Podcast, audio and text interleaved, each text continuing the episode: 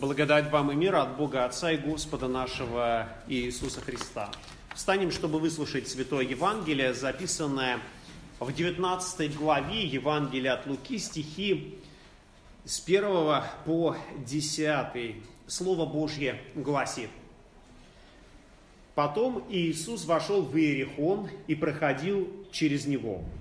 И вот некто именем Закхей, начальник мытаря и человек богатый, искал видеть Иисуса, кто он, но не мог за народом, потому что мал был ростом.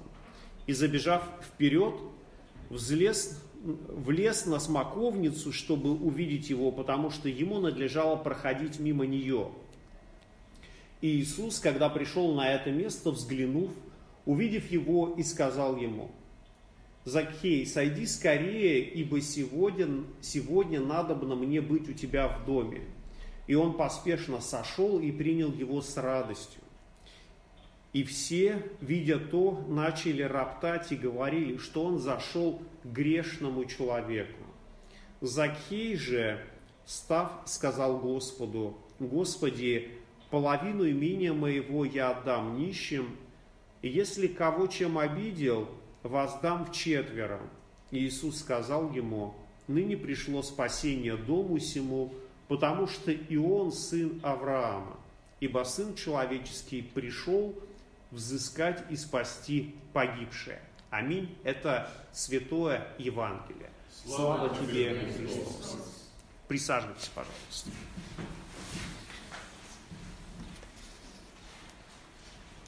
Конечно, кто читал Ветхий Завет, имеет некое представление о том, что такое Иерихон и каким образом э, э, иерихонские стены пали. Но здесь важно не то, каким образом они пали, а то, что это была первая победа израильского народа в земле обетованной. И, по сути дела, а, первое достижение израильтян на новом месте, которое означало для них начало, а, начало новой жизни. И, конечно, в сегодняшнем Евангелии мы тоже можем сказать, что здесь есть некоторая победа, которая одерживается самим Христом, потому что здесь Христос приобретает не только Закхея, но и всех э, тех людей под э, влиянием Закхея, которые находились. Э, конечно, мы много знаем уже из э, священного писания о том, что Христос проповедовал, Христос исцелял болящих, Христос стал в свое время очень популярной личностью, и многие желали встречи с ним. И оказался таким человеком, который тоже желал бы видеть Иисуса и узнать, кто э, был Он. Ну, как мы читаем в сегодняшнем Евангелии, он был начальник мытаря и человек богатый. Но богатство еще не обеспечивает э, самого необходимого для этого человека. Потому что если бы все, что у него было, ему было бы достаточно, то, наверное, ему и не нужна была встреча со Христом. Конечно же, он искал в своей жизни чего-то большего, чего-то великого. И можно сказать, что его состояние физическое, его рост не позволяли ему и самому возвыситься, и э, даже приблизиться ко Христу, потому что много людей э, жаждали встречи со Христом, а вот возможно, что Закхей просто сам даже и не рассчитывал на то. И мы видим, что поведение этого человека оказывается несколько э, странным, э, потому что богатый, уважаемый э, многими, но не всеми, конечно, людьми человек э, забирается на дерево, чтобы хотя бы увидеть Иисуса. И это поступок мог выглядеть не просто странным, он мог выглядеть действительно смешным. Можем себе представить взрослого человека, который залезает, залезает на дерево.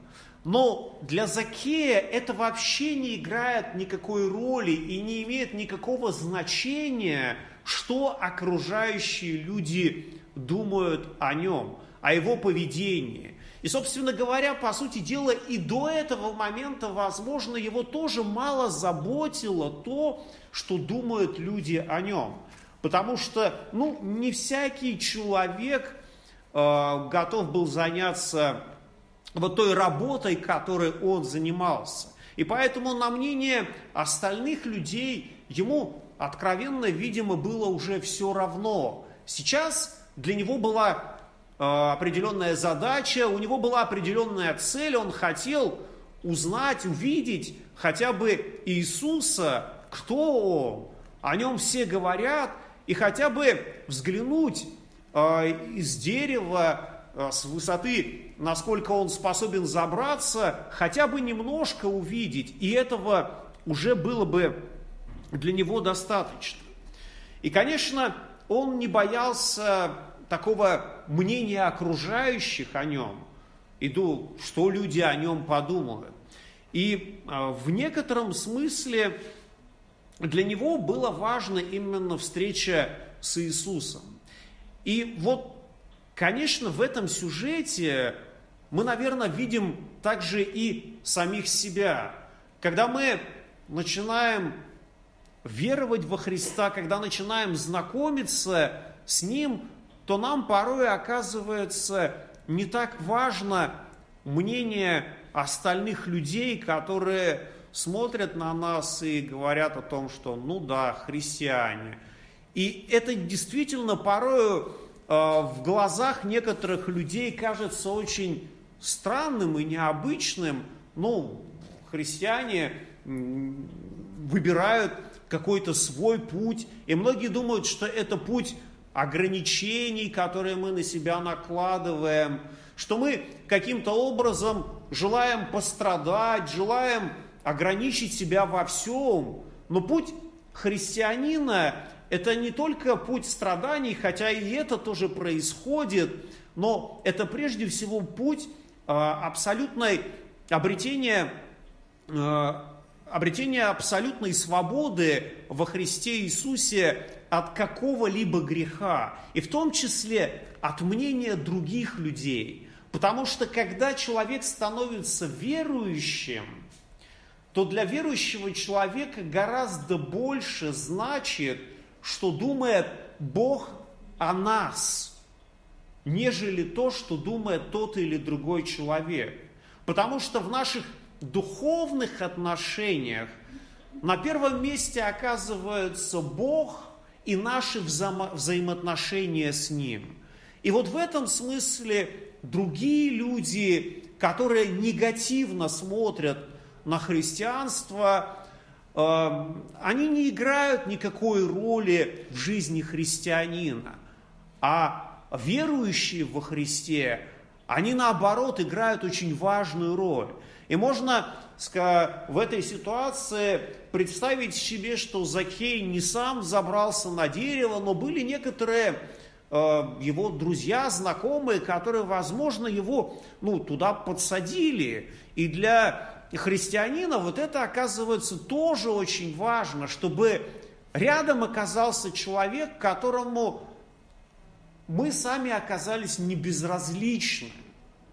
И чтобы встреча со Христом все-таки состоялась. И, наверное, у каждого верующего человека э, найдутся в окружении такие люди, которых мы, вспоминая вот так, анализируя, что происходило в нашей жизни, которым мы будем бескрайне благодарны за то, что им в свое время оказалось не все равно о нас. И что они сказали нам, помогли нам забраться на дерево, помогли пробиться через толпу, помогли преодолеть свой страх. А ведь действительно у многих людей, оказывается, есть некоторый страх перед верой.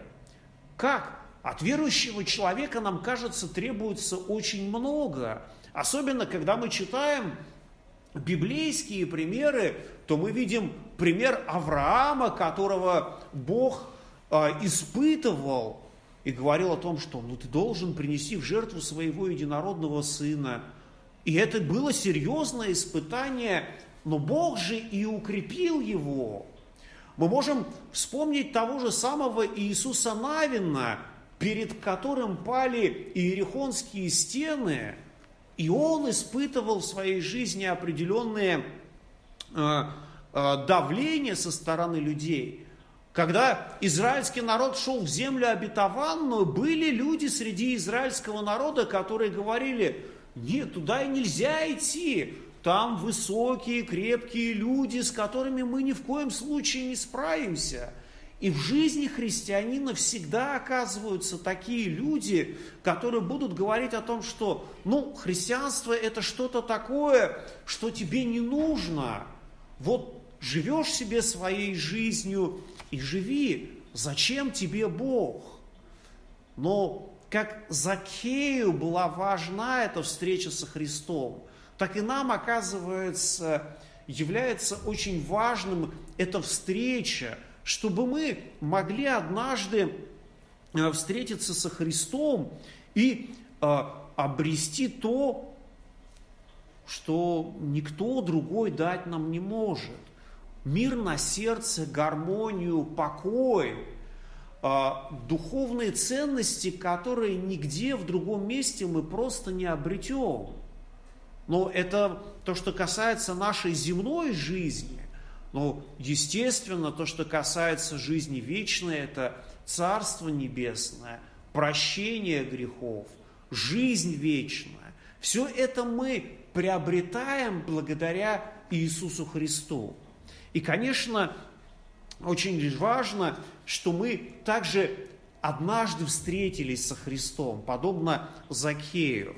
Но не то, чтобы мы сами искали этой встречи – ведь и Христос, по сути дела, находит этого человека. Я э, практически уверен, что Закхей в некотором смысле прятался от Христа в этой, на этой смоковнице, на которую он забрался, под пышными ее листьями и плодами. Возможно, он просто выглядывал, а где же Христос? И, конечно, Христос находит человека там, где обычно человека найти нельзя. Ну, не, не так часто мы можем встретить человека ну, на дереве. Я вот не помню, когда я последний раз видел человека, сидящего на дереве. Как-то редко это происходит. Бывает, но редко. И вот Христос, конечно же, и говорит о том, что э, Он пришел, чтобы взыскать и спасти погибшее. Христос видит этого человека на дереве и обращается к нему по имени. Закей, сойди скорее, ибо сегодня надо бы на мне быть у тебя в доме. И вот Бог обращается к нему, и Закей принимает этот вызов, это приглашение в свой собственный дом. И это, конечно, немножко странно, но Закей, по сути дела, должен был приглашать Христа, а здесь Христос приглашает в дом Закея а, себя самого, ну и, собственно говоря, Закея. И здесь тоже очень важный момент, который показывает нам, что в нашей христианской жизни мы тоже порою думаем о том, что мы можем пригласить в свою жизнь Христа. Но нет – Христос приходит в нашу жизнь, потому что мы и так Ему принадлежим. И мы являемся Его. И, по сути дела, Он, можно сказать, что входит в нашу жизнь, но входит не просто так, а с нашего такого любезного согласия, с нашего позволения. В книге Откровения Иоанна Богослова есть очень красивое место, в котором говорится о Христе, он говорит, «Се стою у двери и стучу. Если кто услышит голос мой и отворит дверь, войду к нему и буду вечерить с ним, и он со мною». И это действительно очень прекрасно, что Христос стучится в нашу жизнь. Он хочет оказаться э, хочет воспользоваться нашим гостеприимством, потому что если мы жаждем Христа, то, конечно же, мы с радостью Его примем, с радостью готовы будем исправить свою жизнь по Слову Божьему. И для нас действительно окажется, окажется не так важно, что будут думать люди о нас, потому что для нас будет гораздо важнее следовать воле Божьей, которая нам явлена в Священном Писании. И опять же, мы понимаем, что в нашей жизни иногда происходит так, что мы становимся верующими людьми, и люди смотрят на нас и видят о том, что ну, собственно говоря, в жизни-то человека вроде бы и не меняется, а еще и христианином называется, а ведет себя неподобаючи, как э, Христос заповедовал. Ну, происходит так в нашей жизни, что и христиане совершают определенные грехи. Закеем мы видим, что э, вхождение в его дом Христа оказалось таким, что тот сразу покаялся, сразу исправился, всем воздам, кого обидел, и все исправлю.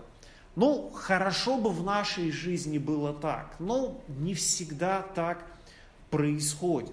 В 13 главе Евангелия от Луки мы можем прочитать одну интересную притчу, в которой рассказывается о некотором человеке, у которого был виноградник. И в нем была посажена смоковница, и он приходит и не находит на ней плода. Приходит в один год, плодов нет. Приходит во второй, плодов нет. Ну, зачем мне такая смоковница? Срубить ее. Но на что он слышит такой ответ? Э, один из своего слуг говорит, господин, оставь ее на, и на этот год, пока я окопаю ее и обложу навозом, не принесет ли плода? Если же нет, то в следующий год срубишь ее. И вот в жизни христиан порою так происходит. Мы не приносим плода, нас так обильно вздабривают навозом, а мы все равно ничего не приносим. И вот в нашей жизни действительно должно произойти то, что мы своей жизнью должны принести плоды покаяния, плоды веры во славу Божью. Не плоды, которыми мы заслуживаем Царство Небесное, а вполне себе естественные плоды, которые ну, должны происходить в сердце христианина. Конечно, результат Закея, он был виден сразу. Он решил исправить последствия своей деятельностью сразу. Но вот здесь мы читаем слова Христа. «Ныне пришло спасение дому сему». И мы видим, что здесь речь не идет о будущем времени. Христос говорит, ныне пришло спасение дому сему. И это тоже очень важно для нас весть, потому что спасение – это категория не будущего времени, а настоящего. Уже сейчас здесь на земле мы э, получаем спасение, получаем благодать Божью, получаем прощение грехов, и Бог исправляет нашу жизнь, чтобы мы приносили много плода во славу Его. И, конечно, мы можем и сами пожинать плоды спасения, которое даровано нам, нам Господом, потому что мы слышим Слово Господне, через которое Господь назидает нас. Мы приходим к причастию, в котором Господь сам укрепляет нас. И это действительно для нас, христиан, очень важно. Пример сегодняшнего Евангелия, он действительно очень красивый. Ну, представить себе эту картинку с Закея, сидящего на дереве, это дорогого стоит. Но еще более важным оказалось именно слова Христа, которые он произносит. Ныне пришло спасение дому сему. И для нас очень важно, чтобы и в наши сердца в наши дома, в наши семьи пришло спасение. И мир Божий, который превыше всякого ума, соблюдет сердца ваши и помышления во Христе Иисусе. Аминь.